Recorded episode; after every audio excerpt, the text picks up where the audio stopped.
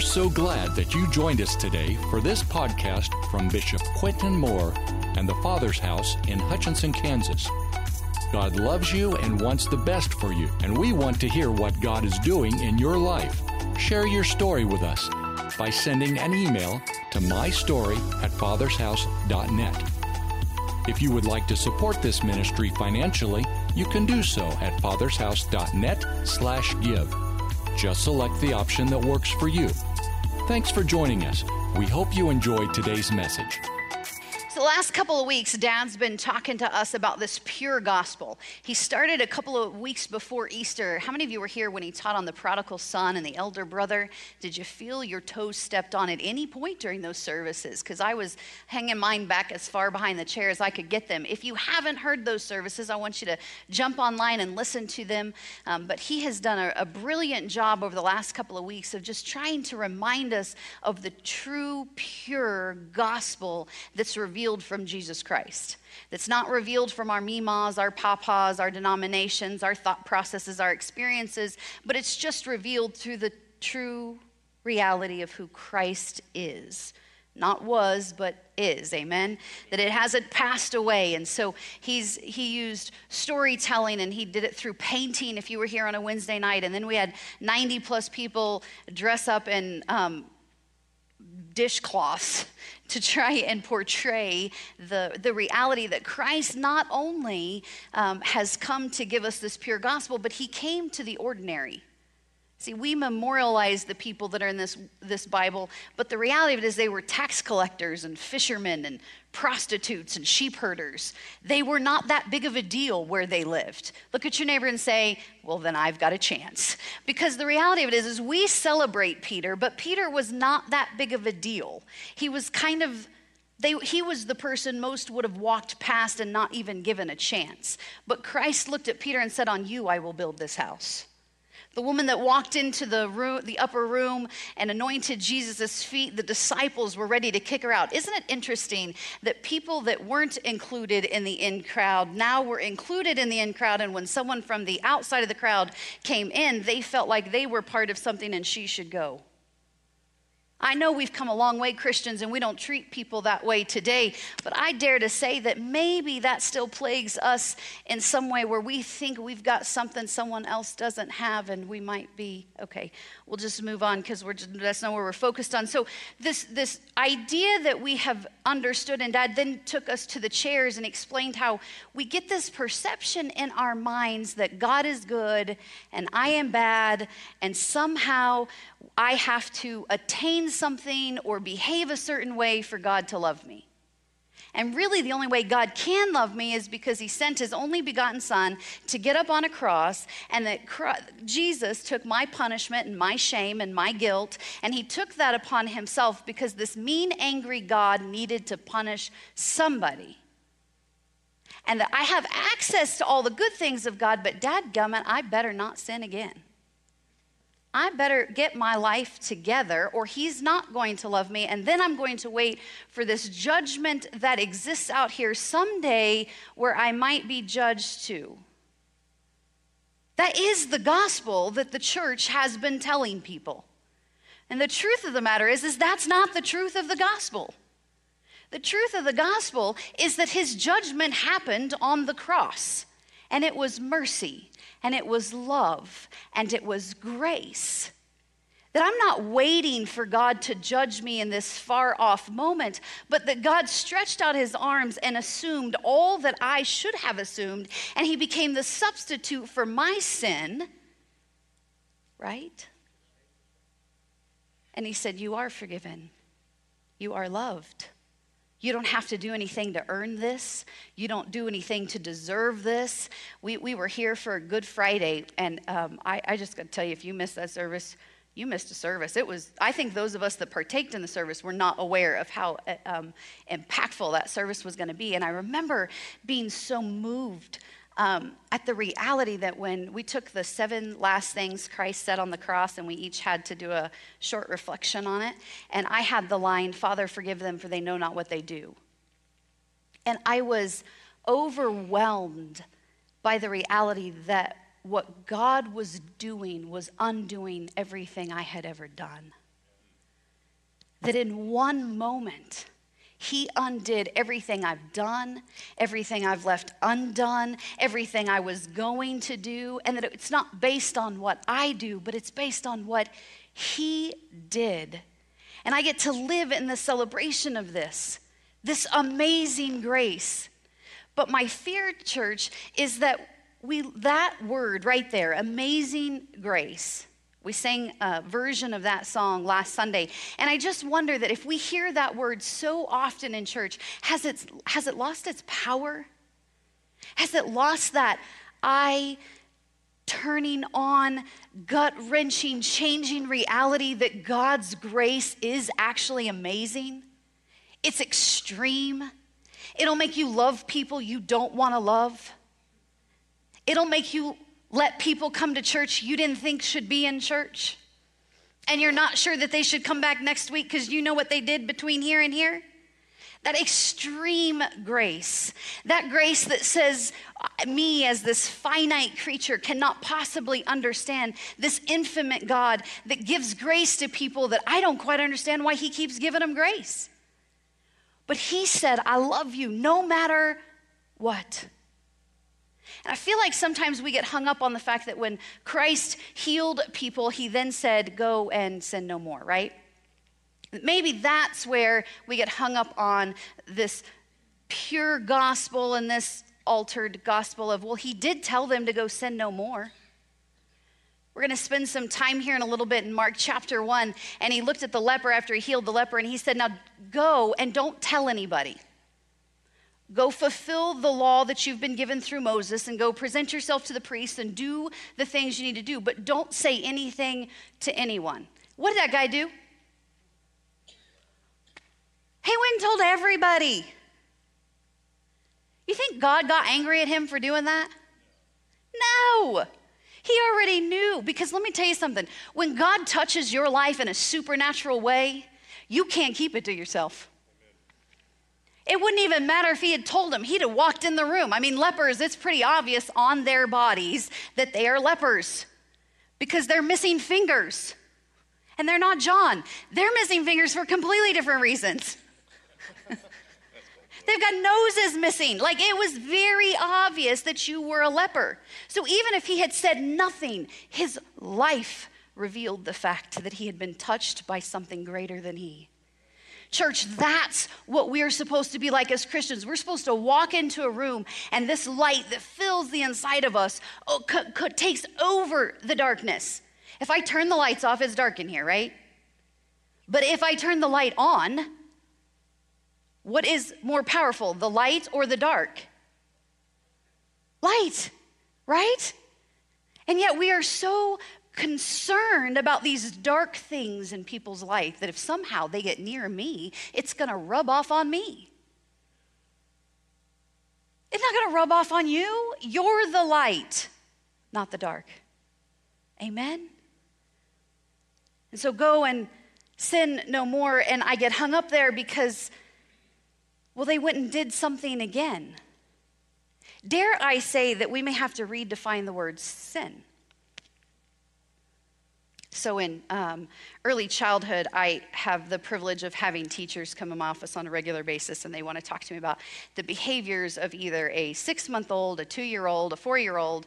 And, and when I say that, I'm not just talking about the behaviors you might be thinking in your head, like they're throwing temper tantrums, or they're hitting, or they're kicking, or they're biting, or they're this, or they're that.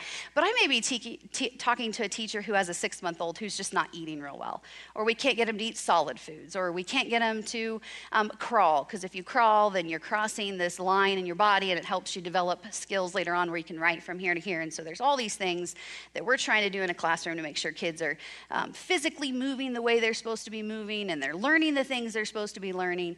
And so I spend all this time, and typically when a teacher comes into my room or into my office to have this conversation, they are fed up with whatever it is. Okay, they have exhausted all measures because it's affecting them on a daily basis. Sometimes I think when we're so close to something, we get so myopic to what we're dealing with that it's really hard to pull back and see much other than just the behaviors that we're dealing with. I can imagine no parent in this room struggles what I struggle with and ever has a hard time with this. You, okay, so I'll go to the next parenting class. Y'all are good. So, anyways, so I, I always sit there and I start asking, and you can ask anybody that works with me their favorite thing about me their absolute favorite thing is the amount of questions I'm going to ask. They just can't wait for me to sit in front of them and go, okay. Because what I'm trying to do is not solve the problem of the symptom, but find why that thing is happening. So, biting. Biting's a developmentally appropriate thing when you are 12 to 18 months old because as babies we put everything in our mouths because that's how we experience life and this isn't an early childhood lesson but you're going to catch some of it as we go, right? And so I, am always talking, and there's seven reasons why a kid will bite. And sometimes it has to do with their teething, or they haven't moved out of a developmental stage, or it might have to do with the atmosphere of the classroom, or internal feelings, because 12 months old don't know how to regulate their emotions. Again, as adults, we've learned that lesson. We know how to regulate our emotions, identify them, and cope with them really well. And so this isn't an adult issue, it's just a kid issue that throws temper tantrums on the floor and flails around and can't handle what's happening on the inside of them. And so we're trying to teach them so that they would become like you and know exactly how to handle all of their emotions and the things that are happening and process those things. And so that's what's happening. So normally I'm asking all of these questions and I rarely give them an answer, which makes them so thrilled with me, let me tell you. I always end the conversation after 30,000 questions with a notebook and I say, go back and the next time that child tries to bite, bite or even attempts to bite, I want you to write down for me everything that's happening in the classroom. What time of day it is, who else is involved, what was the situation happening? Because without fail, if I ask them, well, why did they bite? There was no good reason. There's never a good reason. For whatever the behavior is, that is always going to be the answer I get. I always ask, but that's always the answer I'm going to get. And it's shocking because if the teacher will spend the time you see, my job with teachers is to teach them not to try and correct a child, but to connect with a child. There's something that happens within a child when you connect with them and you stop trying to correct them. Because, see, if you can connect with another individual, it allows you to communicate to them. Not based on the things you can see with your eyes, but it allows you to see deeper into the reality of who they are. What does mama act like when she drops off? Does mama look stressed? What's the tension in mom's eyes when she drops that child off? I don't care if you get 2.5 seconds with that mom, you can tell if she's stressed or not. What's the status of that baby? Is they, are they crying? They having a hard time leaving mom? Are they sleeping at night? Are they eating right? Because, see, normally the behaviors in our lives have very little to do with these systematic things, these, these issues that we can see in a real physical way, but normally it's a little deeper. I want to take you to uh, Romans chapter 8, verse 3. It says, For what the law could not do, that it was weak through the flesh, God did by sending his own Son in the likeness of sinful flesh on account of sin. He condemned sin in the flesh the Amplified says he subdued it and overcame it in person. Aren't you glad God shows up in person? He doesn't send a messenger, he shows up in person. And it says he subdued it and overcame it. Every issue you're struggling with in your life, I just want to give you some freedom to let you know that God's already overcome it. He's already subdued it. He already put it down under the grave that you don't actually have to deal with these things anymore. The problem is, we've got a group of believers that still want to deal with whether or not you're smoking, drinking, and running with the people that do. Instead, they're not trying to go, what is the deeper issue that causes you to. Amen? Amen? Why are they struggling with these things? But see, if God can get, or if the enemy can get you so focused on the insignificant things, you will miss the significant things. Right? So, let's not, church, worry about correcting people. Let's just find a way to connect with them, talk to them, hear them find out maybe there might be something happening on a deeper level. The message version says it this way the law always ended up being used as a band aid on sin instead of a deeper healing of it. Oh, so sin now is not my behavior. Sin now is not the product of a deeper issue. What could sin be? What then did Eve struggle with in the garden? Did she struggle with a behavior? She, so we got, we're on this whole issue because she ate a bite of an apple? all of humanity has struggled because she ate an apple? I don't think it had anything to do with the apple. I don't think it has anything to do with the behaviors that came from it. Was it this idea that she was lied, that there was something missing on the inside of her that she had to go get? Was there this idea that she was lied to, that she didn't have all that God had already given and destined for her down deep in the inside of her, but somewhere someone put this lie in her head that I'm missing something and I've got to go get something to make myself whole because I'm not whole. And so I can do this on my own. Sounds like a two year old temper tantrum to me. I can do this on my own, I can fix it. Henley's telling me all the time he thinks he can button his own pants. Let me tell you what the child cannot do button his own pants. But it is a 20 minute ordeal every morning of him trying to button his own pants. And listen, I just want to button his pants so we can go. I got to rearrange my whole morning so I make room for 20 minutes for this kid to try to button his pants only to look at me and say, so we've got this little uh, little guy that's started walking and Hoxton um, is my last baby. There's, listen, he really is. There's a lot of really good reasons why, unless God shows up and I become, that's not happening. So, anyways, it would be a miracle if that happens. Oh, Lord Jesus, have mercy on us. I didn't say that. That's, oof. Okay. So, I have spent a lot of time trying to um, like soak up every minute of this because it's the last baby I'm going to teach to walk, and it's the last baby that I'm going to watch mirror me for the first time. It's the last, so it's sort of all these last that I really enjoyed with all of them, and I really enjoyed with Hampton, but I think I might have taken for granted a little bit with Hezekiah and Henley because I knew I was going to have another kid, and so this, I just all of it. I just want to enjoy all of it, the good, the bad, the ugly. I just want to soak up all of it because I've only been a parent for nine years, but I feel like I forgot what I did nine years ago, to be quite frank with you. And I can't even remember the first time Hampton took steps, because that should be something written down in a memory book. But this mom is an okay mom, not a real great mom. And so it didn't get written down.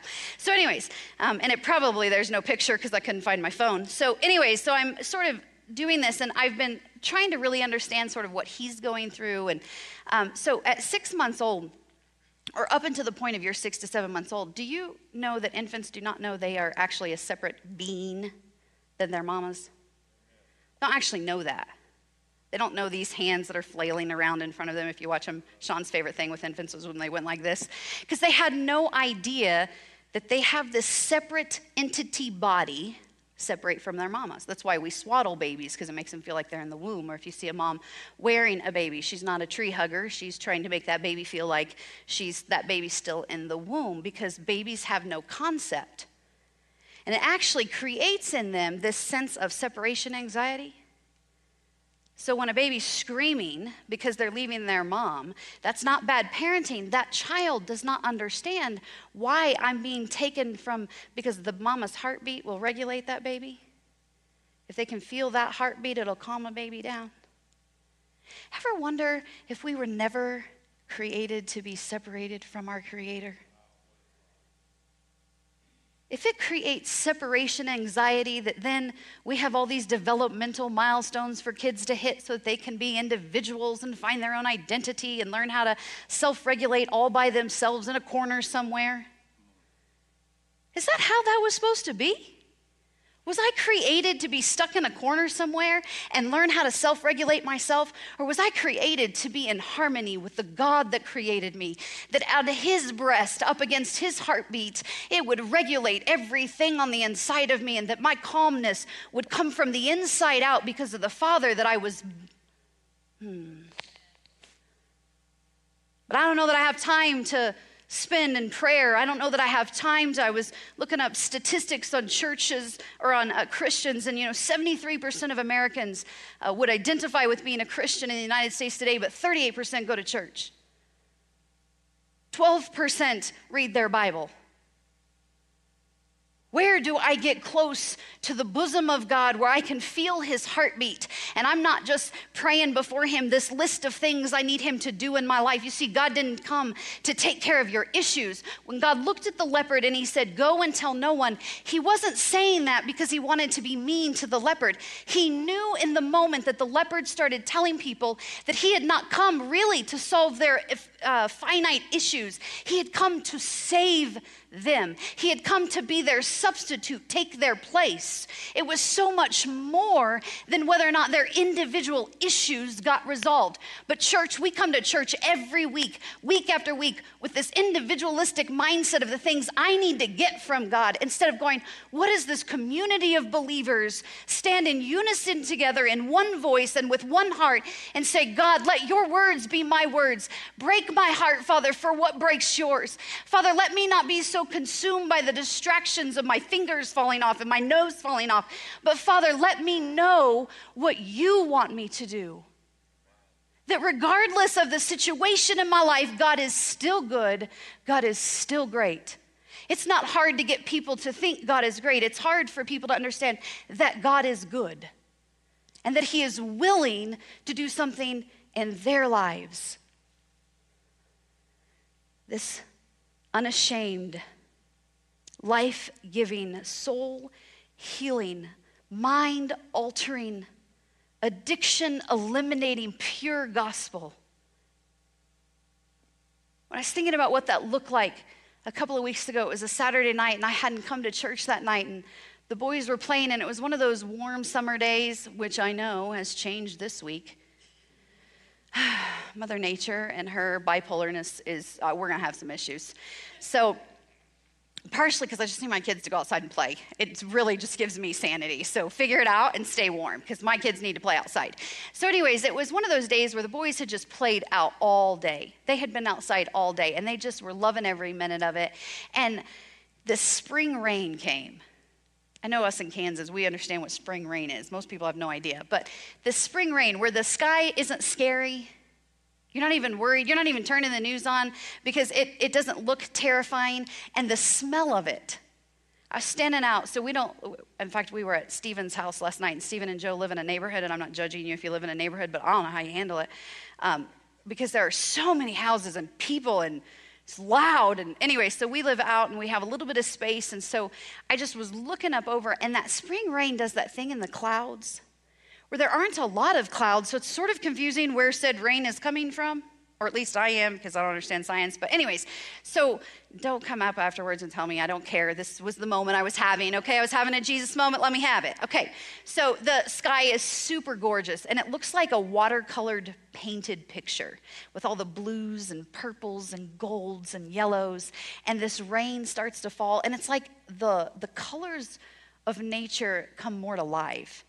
And I, I know this is going to sound crazy. Again, I was having my own spiritual woo woo moment. You just leave me alone. It was like the grass. Sean works really hard on our grass. He's really proud of our green grass.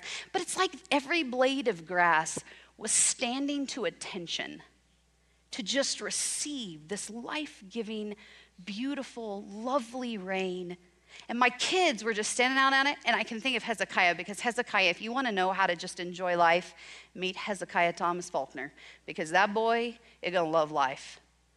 He don't know what a rule is to save his life. He doesn't understand. He'll laugh. You'll be real serious. It's super frustrating to parents because you're being real serious and the kid is just laughing his little head off. But he always has a smile. He's always joyful. And he was out in that rain with his arms open and with his head back and he was just spinning. And I thought, to me, that's what the true gospel is. It allows you to abandon yourself in it and just say, Oh, this is life giving. This is nurturing my soul. I think this is what God said to the Samaritan woman when he said, This water will come out of you and it'll be a spring forth, and you will thirst no more. And it was like all of creation knew in that moment when that spring rain hit that that's what was happening.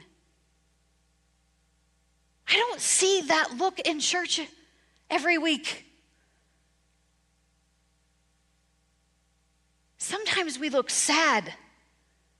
Sometimes we look really mad. Where is that true, authentic word of God that came to set the captive free, to heal the sick, to deliver those that are in bondage, that step out and say, Holy smokes, just pour that over me? That healing anointing oil. Taste and see that the Lord is good. They're supposed to, church, be able to taste that when they come in contact with us.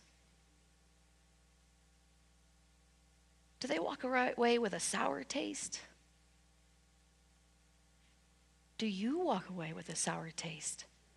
I think sometimes it has to do with how we view God, which is why I know my dad's working hard for you to understand and view God in the true, authentic way, because only in understanding who God is can we understand who we are. And then when we understand who we are, oh, now I can live in this amazing grace. You see, the grace is free to everyone, but most of us don't actually feel free. And it's not because of our sin, it's because of our shame. Shame is the judgment we have on ourselves. Shame is that voice in our head that says, I hear you, but there's no way he could actually love me if he saw me. There's no way this God actually forgived me for that. You don't know what I did back here. He couldn't possibly. Shame will keep you from experience all that God has for you in your life. The Bible says he took on our sin and our shame. All those things he made perfect in that moment. We have to get this church in our minds because the Bible says that it's in the transforming. How does transformation happen? By the renewing of our minds. And our minds, we think, right? We process. We try to make sense of the things happening around us and happening to us. And typically, that narrative happens based on our past experiences and our traumas and our hurts. And, and so it's hard sometimes to think about things how they might truly be because they're so um, paradoxically shifted based on what's happened around us and to us. You see, uh, when I think about the fall of man, I think very little about these behaviors that have happened and that really end up hurting people. I'm not saying you you should just go and do all of those things. I realize there are behaviors that will hurt you long term. If you do drugs long term, your body can't handle it, you will die. That, that's, that's just the law of nature. It is not good for you to do those things, right? We all know what those things are because we as parents teach our kids. You can't do this because long term, this will be very detrimental in your life. So I'm trying to teach my kids the things that they should and shouldn't because. But it's deeper than just those external. If all I deal with are the behaviors and I don't get to the root issue, then I can't really make an effect. It doesn't really create a change because the change happens when I think about it. And when I think about it, it determines how I feel about it. So, up here in this thing, I think and I try to figure out, or I'm trying to make sense of, which then creates these feelings that I have about the things that I'm thinking about that then will determine my desires, the things that I think are possible. It'll affect my hope. So, church, it matters how we think about God because how we think about God will determine our hope in God. It is all connected. God didn't create this unbelievable physical body that works in a way that is so mind blowing to me and it not connect together. How we think about God makes a difference. I was reading and I found a quote from a gentleman by the name of John Milton who does a lot of research with minds, and he said, The mind in its own place and in itself can make a hell of heaven and a heaven of hell. You see, I don't know, church, that there are too many people scared to death about going to hell. They're already living in hell. They've experienced hell on earth, and the fiery pit actually sounds like a vacation compared to what they're dealing with. And the church as a whole is too busy dealing with their symptoms of sin, and not the real reality is that they were never created to live separated from the God that created them. And if we could find a way to breathe that truth back into the lives of people, that maybe then transformation will begin, and over a lifetime, you will see all of these other things begin to fade away.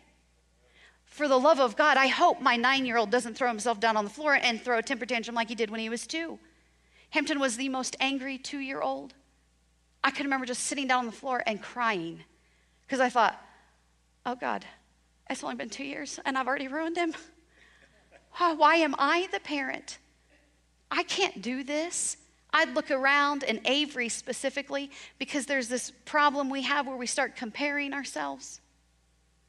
And I would compare Hampton to Avery, and Avery would just sit and play quietly, and Hampton was, and she never melted down, and she was always. And even in families, see, that's part of the narrative we start happening. My dad sometimes would look at me and go, Why doesn't Hampton act like her? He's so loud.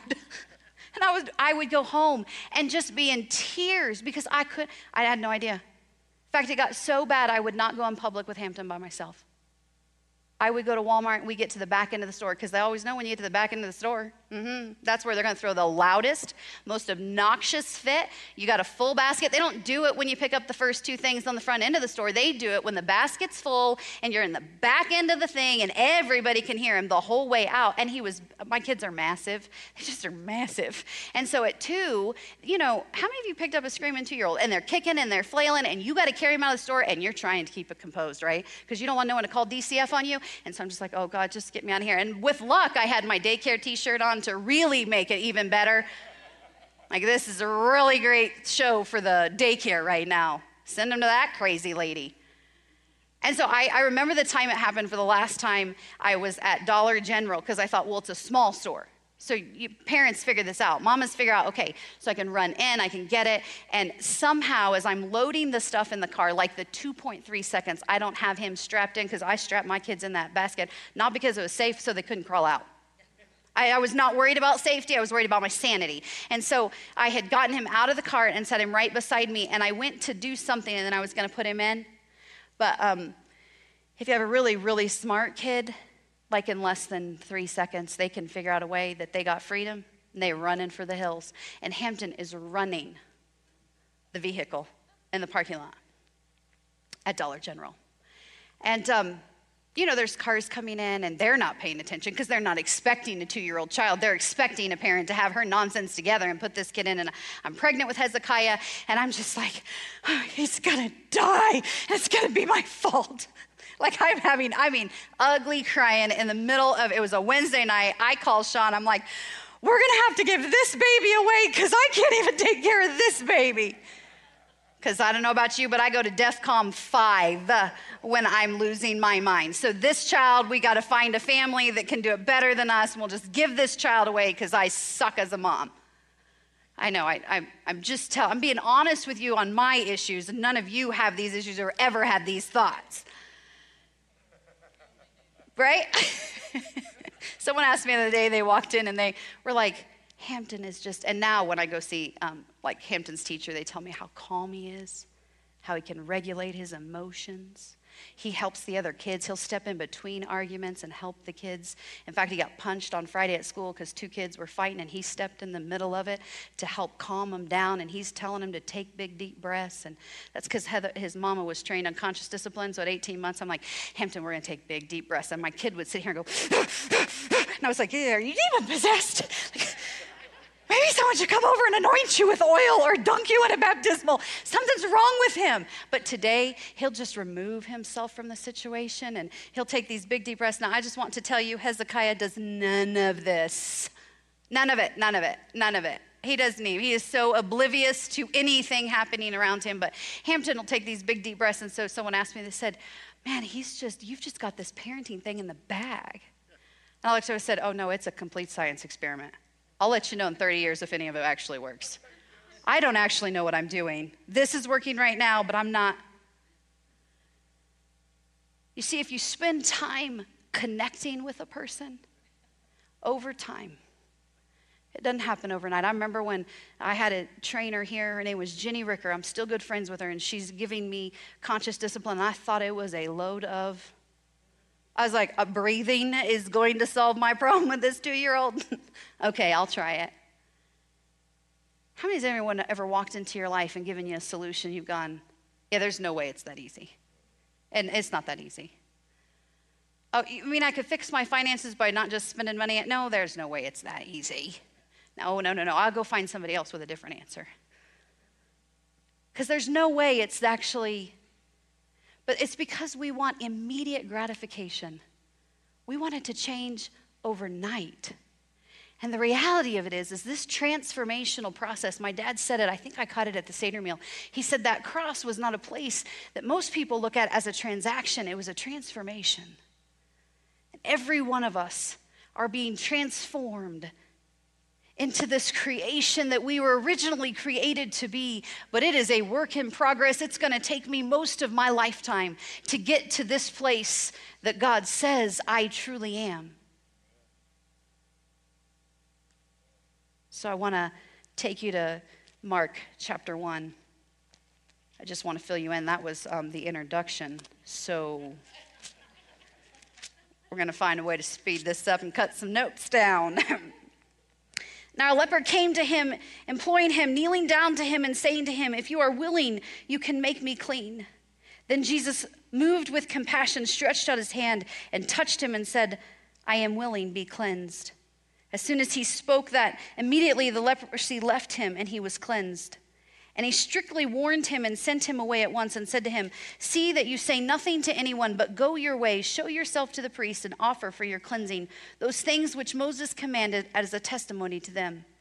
However, he went out and began to proclaim it freely and to spread the matter so that Jesus could no longer openly enter the city, but was outside in deserted places.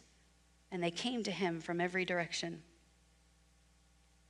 I want to quickly try and paint a picture of the leper and how we might view ourselves in this story. You see, to really understand leprosy, you have to go back to the book of Leviticus when the law started being written. You don't want to go to the book of Leviticus if you're looking for a really encouraging, motivational devotional word because it reads way more like a dietary regulation and a dermatology book.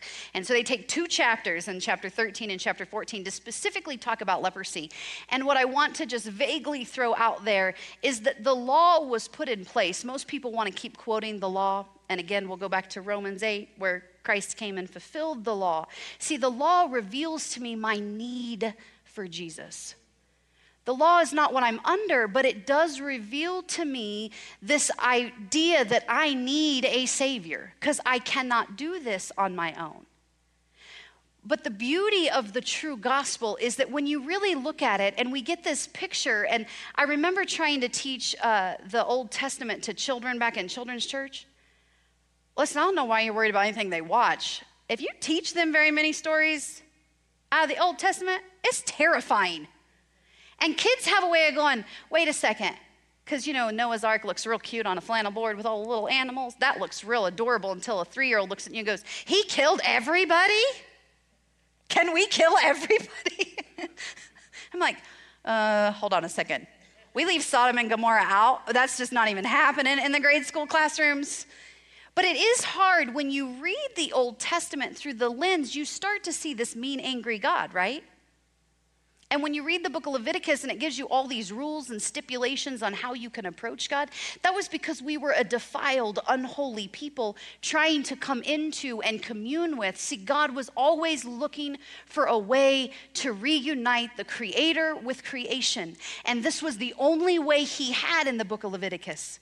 Was he passed down this law to say, This is how we will meet together that you will sacrifice a lamb. But what we know is when we get to Jesus, that was completely fulfilled in Jesus' sacrifice. So now, my entry to Him, my um, acceptance from Him to me, is completely different. I don't have to jump through the five hoops, wear a certain clothing, do this, do that.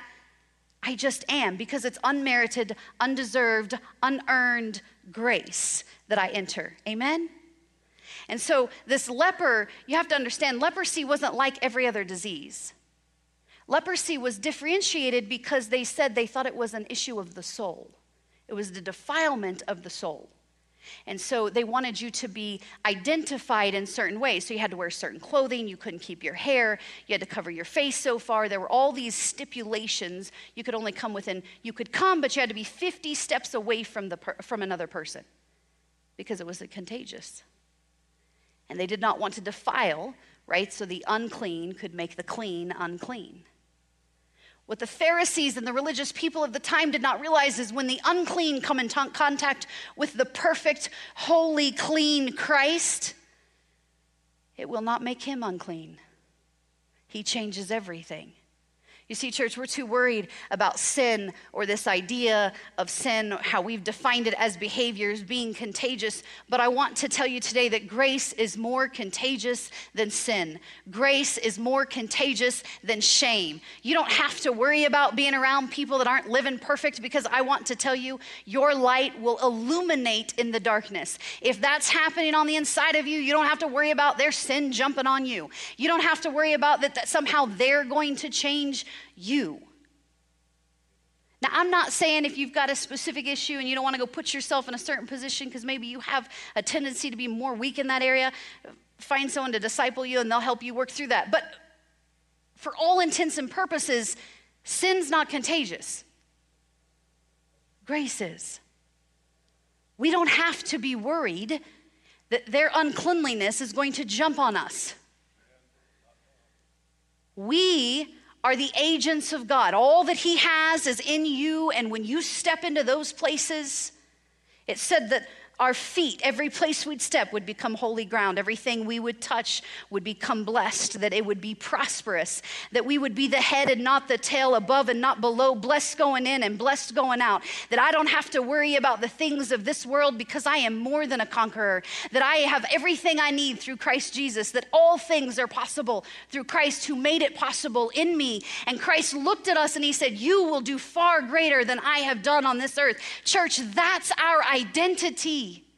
That we can step into the life of a leper and not be concerned that what they're struggling with, I'm going to struggle with because I know that it's not by what I do, but it's the God within me. I don't know where it is in my notes, but I, I, don't have time to deal with it. So I, I watched my dad do this at the, um, I've watched him do, so part of, the, I don't know, maybe being in church so long and being a PK kid, my dad's done things so long that they almost become, do you ever get numb to them? You think we've ever church? You know, the first sign of leprosy is they have no feeling. They're numb. Their fingers will fall off and they don't even know it. I think that's plaguing the church. I think the two things that are plaguing the church today are shame, their judgment of themselves, that there's no possible way this great God could actually love me to that extent. And so we hide ourselves and we cover ourselves. We come into church, but we don't even experience healing because we're hiding behind something. We're allowed to come to church like the lepers are, but we stay 50 paces away from God because I don't know what'll happen if I get too close. But you say this leper was not afraid. He said, You know what? They could kill me. They could take me out and stone me. But at the end of the day, I would rather be in connection with God. I would rather just maybe try and get closer to Him that if He could possibly deal with this nonsense that I have been carrying in my life, that maybe it would change. But that means I have to get in contact with someone. I have to connect with them. That's the only way true intimacy happens, where real transformation happens. It doesn't just come when you come to church one hour a week, it comes when you get plugged into a discipleship group, when you're empowered with somebody else that pours into your life and you can learn from them. But that means, people, we have to get beat out from behind the things that we've allowed the world to clothe us with. Too many of us, they said in those days the lepers had to be behind. Who has a phone? Do I, I, I didn't bring my phone in. We're going to pretend like this Bible is a phone. And they had to stand behind a screen. In this culture, we get behind screens to cover our dysfunctions, to cover the things that we don't want people to actually see. So we stand behind screens and we put out into the world who we think people want us to be who we think people will approve us for.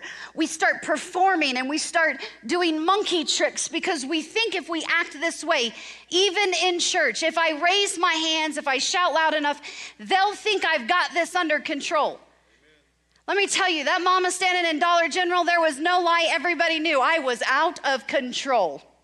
The two year old was in complete control of the situation. We are so scared by the limitations of what other people might think of me that they might think I'm out of control. But Daniel threw off everything he had, all the robes of a king, and he danced undignified in front of God. You see, when the, the snake came into the garden, Adam and Eve's first choice was to cover themselves up. They had never known before that they were standing naked before their Creator. And all of a sudden, the lie they believed about themselves made them try shame. They started covering themselves up. And God made a way with the skin and He put clothes on him, and thus the reason for the sacrifices. But let me dare tell you, I watched my dad do this at the, at the Seder meal. And Hebrew people would understand they did this. And if you remember, they talked to the Pharisees because these represented their prayers. And they would wear them. And even the Pharisees would use whatever clothes they had to cover up the actual heart issue in their lives. Christ talked about it multiple times.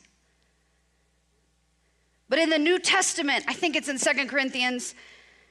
If you want me to, I'll find it later. It's in my notes. I have it in my notes. It says that Christ came and he clothed us he put on us his righteousness. He bore our sin and shame that we might be covered with the righteousness of God.